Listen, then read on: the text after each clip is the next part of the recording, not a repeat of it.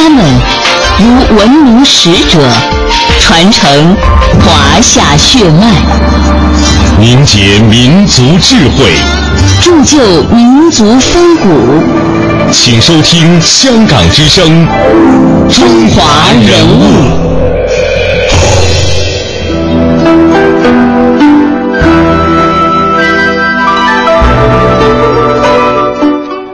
中华人物，启迪智慧人生。各位好，我是郑博。大家好，我是君阳。今天的节目呢，我们将走进伟人毛泽东的恩师徐特立。徐特立是毛泽东在湖南师范上学时候的老师，对他的影响很大。徐特立的学而不厌、诲人不倦、艰苦朴素、谦虚勤奋的作风，给全校师生留下了深刻的印象。毛泽东很尊敬徐老。一九三七年一月，当徐老六十岁生日时，毛泽东写信祝贺，信中说：“你是我二十年前的先生，您现在仍然是我的先生，您将来必定还是我的先生。”徐老七十寿辰时，毛泽东又送去了“坚强的老战士”的亲笔题名。接下来呢，我们一起去了解徐特立的人生历程和他的教育思想。徐特立。字施陶，一八七七年生于湖南长沙县的一个贫苦的农民家庭，从小就体味到农民所受到的残酷的剥削。在他九岁的时候，父亲因为愤于不识字受到了欺压，凑钱让他去读私塾。他读了六年的书，但是又因为没有钱辍学在家。曾经跟随着一个和尚学习禅宗，后来呢，他在家劳动，又教私塾。一九零五年，因为清政府废科考办新学，长沙办起了师范学校。他考入该校读速成班，毕业之后当了高小的教员，后来又应聘到长沙周南女校。一九一一年的时候，辛亥革命爆发了，徐特立积极参加湖南起义，被推为长沙副议长。第二年又任省教育司的科长。他一身清正进入官场之后，顿觉黑暗无比。不久之后呢，就返回了教育界，任长沙师范学校的校长。一九一九年，国内兴起了赴法勤工俭学的热潮，当时已经四十二岁的徐特立也报名前往，成为了年纪最大的一个留学生。在法国的四年时间当中，他边做工边学法语，后来又进入到巴黎大学学习自然科学。回国之后，他担任了长沙第一女师的校长，被公认为湖南教育界的名流。他学通俄语之后，又系统研究了马列主义，并同吴玉章、瞿秋白共同研究了汉语的拉丁化的拼音。一九二七年五月，徐特立经他的学生李维汉介绍，在武汉加入共产党。不久呢，他又与林伯渠、张国基等人辗转到江西，参加了著名的南昌起义。年仅五十一岁的徐特立，从此便始终跟随共产党一起闹革命、打拼天下。很少有人知道，在此之前，徐特立在湖南已经是地位显赫、名霸一方的教育界的长沙王了。我们通过凤凰卫视的一个专题节目，一起来了解徐特立的成长背景。一八七七年二月一日，徐特立出生在湖南长沙县吴美乡一个贫寒的家庭。早年丧母，只读了三年私塾。失学以后，他就开始自学。一八九五年，十八岁的徐特立开始在吴美乡小堂湾教门馆做老师，边教书边自学。但是这个时候，他感觉到自己这个知识不足，还不行。但是他要上学又上不起，他就呢选择了一条道路，就是自己买书读书啊。通过读书走这条道路，计划是十年。所以，他这个历史上啊，熟悉他的人都知道，这叫十年破产读书。最后他他读了，读到了这个二十八岁，他感觉到好像是可以了。可是他觉得呢，这还是这个样子。一一一方面觉得读了不少书，可是也没有证明自己哪个地方算是成功了，没成功啊。不久，徐特立借钱赶赴洛阳，参加清朝最后一次会试。厚积薄发的他，在众多考生中，终于脱颖而出，金榜题名，名列第十九位。但是，接下来的复试，却让徐特立望而却步。复试的话，要交，交一个银元的复试的费用，他自己也当时呢，交不起这一块银元。他都想不复试了。因为后来他写过一首诗，这首诗他说明所谓那个呃言志啊，他就是说受人的恩惠立立朝难呐，就将来就是做了官考上那个这个，你受了别人的恩惠了，你就不好主持正义，就这个意思。所以呢，呃，他就没有这个复试，就回去了。也是从这个时候开始，大概他原名叫徐茂孙。就自己后来就改了名字，叫徐特立。这个特例就叫特立独，他当时讲的叫特立独行，高洁自守，就是高尚的清操。一九六五年，徐特立创办了漓江高等小学。一年后，在珠南女校做教师的他，后来还兼任这个学校小学部的校长。徐特立还身为长沙修业学校校董兼教师。经常给这个学校的师生做实事报告。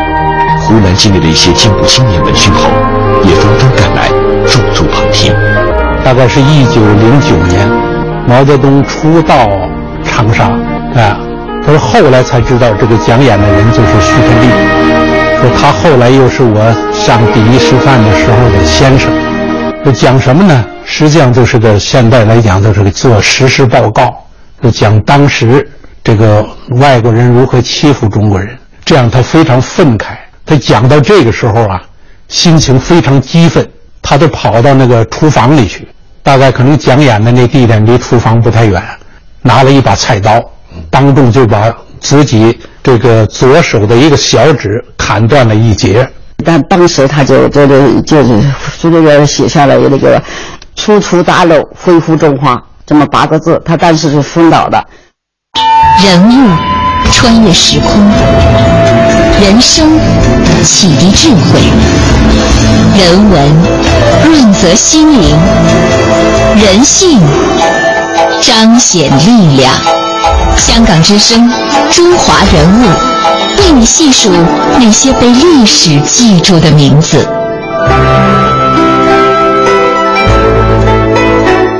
徐特立在湖南任教二十年，爱生如子。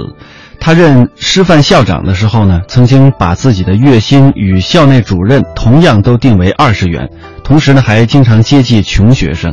当时的我国的国歌的作词者田汉入学的时候啊，连一顶蚊帐都买不起，徐特立呢送了他一顶，而且他把自己的家安排在乡下，这样的话可以节省开支。每逢节假日回家的时候呢，他就要步行往返八十公里。有一次茶叶的时候，他发现新生有烂脚，而且呢非常的痛苦，于是他亲自打水给孩子们上药。这件事传出之后，一些教师认为这太有失校长的身份，学生对他是十分敬仰的。毛泽东曾经说过，当时我最敬佩的是两位老师，一位是杨昌济先生，也就是后来他的岳父，另外一位就是徐老。然而，在红军长征的途中，徐特立特意挤出时间来教战士们识字。接下来，我们听到的是徐特立的嫡孙女徐宇强的回忆。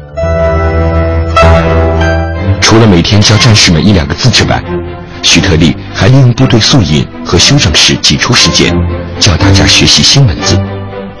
大多数战士看到外国字有抵触情绪，学习兴趣不高；有些女战士们更是不愿意学。我祖父就呃跟他说，跟他们说，他说那个，呃，这是我们自己创造的文字啊，你们应该学。将来条件好了的话，外国外国文字我们也要学。他说，中国的妇女啊，不仅要在政治上翻身，经济上翻身，也要在文化上翻身。红军总政治部还要求每个战士每天写三条标语，以此来促进战士文化水平的提高。为此，徐特立总是不厌其烦的一遍又一遍的教他们，直到大家学会为止。有一个顺口溜，就是这是战士们就接着说：“人民教育家徐老，长征路上是文化，天当教师地当指，树枝石头。”当兵用，每天学习二三次，一年学会八九百，学好文化好当家。你将来要受是做做中国的主人，所以这那时候教起来就比较快。在徐特立的鼓励和帮助下，受益的许多红军战士通过学习，初步掌握了一些文化知识。徐特立说：“红军北上时，我忘记了我的年龄，我的愉快精神如故。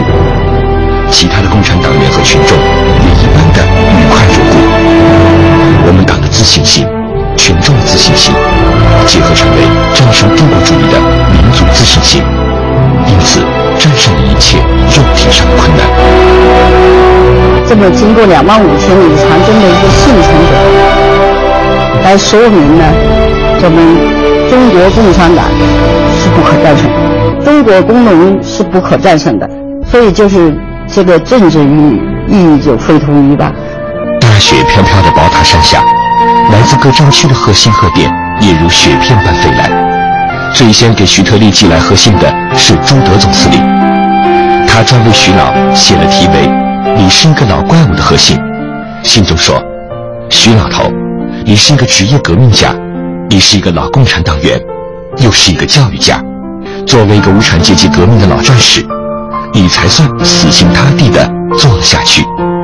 我俩在同一战线奋斗，从南昌暴动至东征中央苏区，至二万五千里长征，一直今天都在一路。我所见到你的革命精神和行动，真是可钦佩的。你是革命的模范，不管革命历史车轮转得多快，你总是推着它向前进。祝徐老头万岁！那么按照这湖南的风俗吧，就是他是就是正是那个他生日那天嘛，应该是前一天有一个暖寿。那么这个暖寿呢，当时是在那个呃延安的天主教堂。雪花纷飞的当天晚上，中央机关科举会上，红军大学队长以上的干部参加了这次活动。与以往那些传统的住宿方式不同，没有封建礼仪那套繁琐刻板仪式，却突出了共产党万众一心、众志成城的政治氛围。餐桌上的四菜一汤，也使得暖寿活动显得简朴而热烈。开始之前呢，就是主席啊，呃，按照湖南的风俗的那个习惯来给徐老戴上一个那个那种那种过去那种就是礼帽，咱一说都是那种礼帽，就是央了一个红边，那个另外一个那个一个锁啊，就给他戴上了。完了以后，主席就讲讲的话，最后是说的是所有这些方面，我都是佩服你的，也愿意继续学习你的，也希望全党的同志学习你，祝你健康长寿。一九三七年一月三十日，当时延安的苏埃中央机关报《新中华报》还专门为许特立祝寿活动发表社论。在不到一个月的时间里，两千多件的贺信条幅、诗歌散文等，从四面八方飞向延安。如此盛大的祝寿活动，是中国共产党顽强生命里的一次生动展示，是一次革命力量的检阅。人物穿越时空，人生启迪智慧，人文润泽心灵，人性彰显力量。香港之声，中华人物，为你细数那些被历史记住的名字。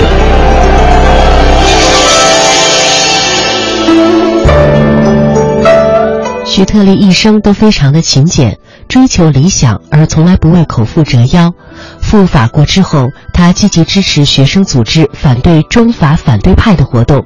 国内军阀政府为了笼络他，通过使馆告知，可以给一个赴法考察的名义，每年呢会有一千块大洋的薪俸。徐特立对此嗤之以鼻，仍在钢铁厂勤工俭学，给干重活有困难的同学做饭。一九三七年抗战爆发以后，徐特立以八路军驻湘代表的身份从延安返回长沙，一时城内轰动，每日前来拜访探望者数以百计，其中有不少还是亲朋故旧。徐特立热情地向他们宣传党的政策，终日长谈。不过呢，为了节省办公经费，只招待茶水，而从不请人吃饭。两年以后，他离开长沙时统计，只是会见法国记者时请过一顿便饭，共花了五块钱的招待费。当时长沙城内国民党高官衣装笔挺出入乘车，但是徐特立呢却始终身穿八路军粗布军装，呃，撑一把雨伞，徒步在城中奔走。不识者多以为他是军中的老伙夫。直到新中国成立之后，徐老始终保持着勤俭的作风。他终日不抽烟不喝酒，直到晚年每天只泡一杯清茶，喝到深夜不许换茶。他只有一双皮鞋，一套呢制的服装，而且只有在外出活动的时候才穿。当年徐特立随中央红军到达陕北以后，他已经是年近六十岁的花甲老人了。一九三五年十二月，徐特立担任中共西北局教育部长，又回到了他一生挚爱的教育事业。六十三岁的他出任延安自然科学院院长。面对着广袤无垠、呃荒凉贫瘠的黄土地和百姓愚昧无知的一种落后的状态，徐特立所开辟的教育事业无疑是极为艰难的。斯诺在《西行日记》中有这样一段关于徐特立对陕北认识的描写：在文化上，这是地球上最黑暗的一个角落。陕北和甘肃的人竟相信水对他们是有害的。所有这一切，还有许多其他偏见，都是由于无知愚昧所造成的。我们的任务就是改变他们的这种思想状态。一九三六年八月，徐特立办起了第一所扫盲师范，是用新文字扫盲。学员来自红军中的小鬼和年轻家属，人们戏称为“文盲师范”。鲁迅逝世后，为了纪念他，后改为鲁迅师范。他是中国啊，如果没有人民大众的教育，是不可能建设以后的中国的。所以他特别重视教育，希望我们将来也从事教育工作。他是这一点我印象比较深刻。为了更快地在农民中间扫除文盲，针对陕北黄土高原人口稀少、儿童上学不便的状况，徐特立将一部分骨干学员派到乡下去。用同样的方法教农民识字，把学校办到了农民的家门口。就是说，给文盲办师范，一方面识字，一方面呢，就让这些文盲回去呢教那个不识字的。呃，文盲还可以组织这一个村里的，你看他有一个叫赵老婆，哎，他就是个文盲，组织一个纺纱的学校，一方面纺线、纺纱，是吧？几个人完了以后，纺纱一会儿累了，歇歇下来以后。就识字啊，也也办过这种教育。与此同时，共产党内部也继续深入开展了大规模的学习新文字活动，来普及和提高官兵的文化水平。那个时候我就在新文字干部学校学习，呃，徐老还接了一段校长。那个时候他他亲自教课，呃，徐老这个人就是呃非常和蔼的这么一个老头。徐特立尤其热衷于师范教育，他认为。合格的教师越多，教育才能越普及。徐特立常说，教师是要有两种人格的，一种是经师，就是教学问；另一种是人师，就是教行为，就是教怎样做人。就在陕甘宁边区的教育迅速得到普及的时候，身为边区教育厅长的徐特立，随着抗日战争全面爆发，离开了延安，以国民革命军。第十八集团军高级参议的名义回长沙，任八路军驻湘办事处代表，开辟统一战线工作。远离延安的徐特立，仍念念不忘陕甘宁边区的教育事业，仍念念不忘为抗战建国培养急需人才。我祖父给毛泽东写信，呃，建议那个就建议他呃办那个自然科学院。那么主席看了这封信呢，嗯，就就就很快采纳了他的意见。嗯，他说嘛，他就是而且说了一段话，他是这么说的：他说那个我们现在主要是政治和军事类的，呃，作作为教育方面来说呢，我考虑那个办政治学校和军事学校的比较多。对于办这个呃这个自然科学的一个学校呢，我我很少考虑。你的建议很好。应该重视自然科学。一个政党呢，他是最好还是最好说了，一个政党呢不注意培养自己的科学家是没有远见的。溯华夏五千年，英才辈出；激扬文字，书写风流，跌宕声韵，记录千秋，征战沙场，气吞山河。这里是香港之声，中华人物。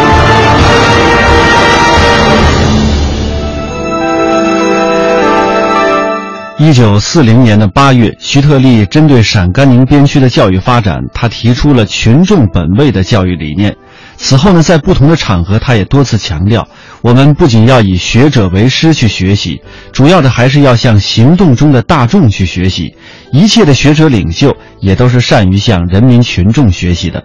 这大概也是徐特立从群众中来到群众中去这样的教育思想的主要来源之一。那么接下来我们就来了解一下徐特立在陕甘宁边区所提出的这个群众本位的理念。一九四二年春，中共中央成立了由毛泽东主持的总学习委员会，领导全党的整风学习。延安自然科学院也进入整风阶段。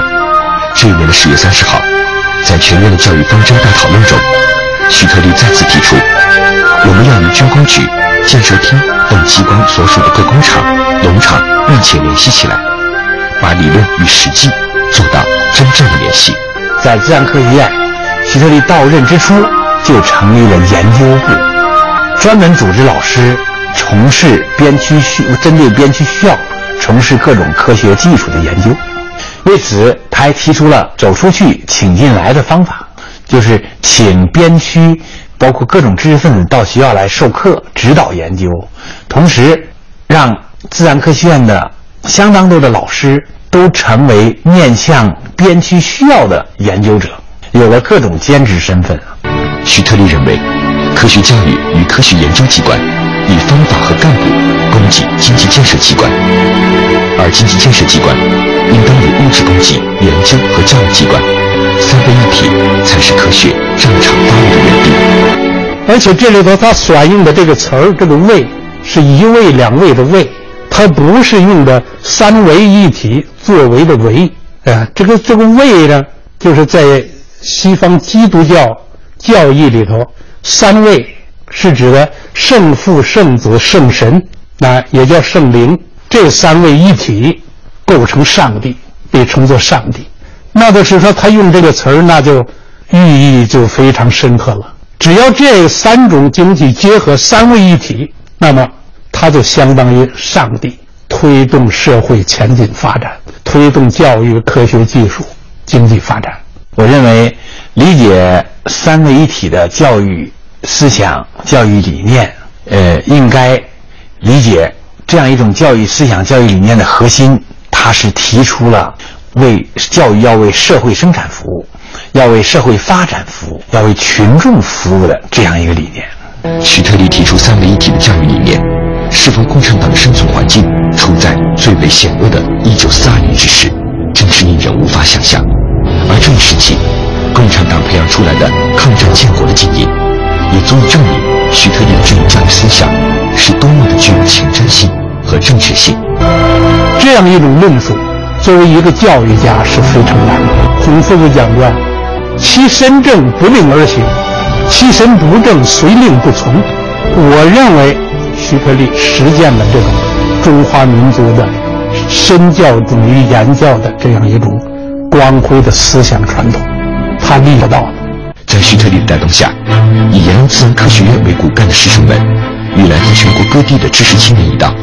积极投入到校办实习工厂的研发产品中去，投入到推广农业生产技术的劳动中去，用自己勤劳的双手，收获了可观的物资和资金，改善了边区的生活条件，终于度过了一道道难关。那我们自然科学院的老师帮助那个当时的化工厂生产出了火柴。呃，开始时候是点那个莲子油灯。我刚才不说那个小油灯吗？后来呢，延长那个石油出来了，就那，有煤油灯了。可煤油灯，没有灯罩，那烟啊，熏的那个鼻子里都是黑的，后来连墙都熏黑了。毛主席也使的那个灯，那怎么办啊？得想办法生产灯罩。呃，生产灯罩也是我们就是刚才说的那个徐老最喜欢的四个青年教师之一林华，他实验试制灯罩，他的条件就是一匹马。徐老告诉他大胆干，有问题你就找我，呃，出了问题我负责。这样生产出了灯罩。毛主席首先鼻子不黑了，用上灯罩了。我们做实验三角瓶什么的，慢慢也都有了。溯华夏五千年，英才辈出；激扬文字，书写风流；跌宕声韵，记录千秋；征战沙场，气吞山河。这里是香港之声《中华人物》。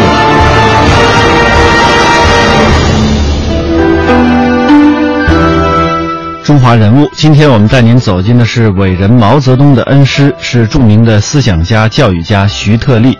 欢迎各位在每天晚上的七点三十分收听《中华人物》节目的重播。明天节目我们再会。明天再会。